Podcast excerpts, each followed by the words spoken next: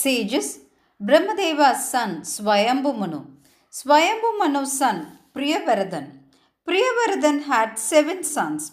This Priyavaradan decided to do partition and give this world which he was ruling while he is living itself.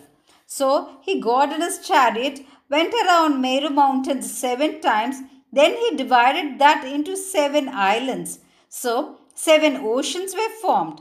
He gave each son an island. After some time, he lost his life and attained higher positions. He had given his eldest son, Aknitran, Jambudweep. Aknitran was ruling it. He had one son, Nabi.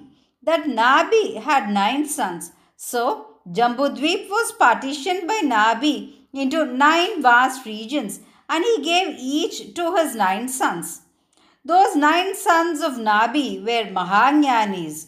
They only did Jnanopadesh to Sita's father, Janaka Maharaj. The eldest of the nine is named as Rushaban.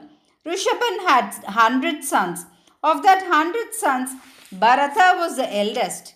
He became the Chakravarti for the nine vast partition regions. We are in the Bharata Kandam. This is said to be excellent of all. Lord Vishnu takes many incarnations in all the Kandams in order to protect this world. In Bharatakandam, at Badrikashram, he appeared in the form of Naranarayana.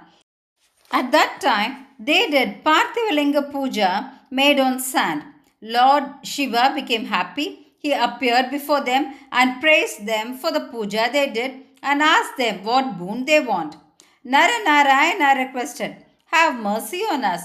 For all to do puja to you and come up in life, you should remain in this place forever. As per their request, Lord Shiva remained in that part of Himalayas which is always covered with snow in the name Kedarishwara. Only devas and sages can do puja in that place. Others can neither do puja nor pray there. People at Badrikashram become fortunate by doing puja to Kedarishwara.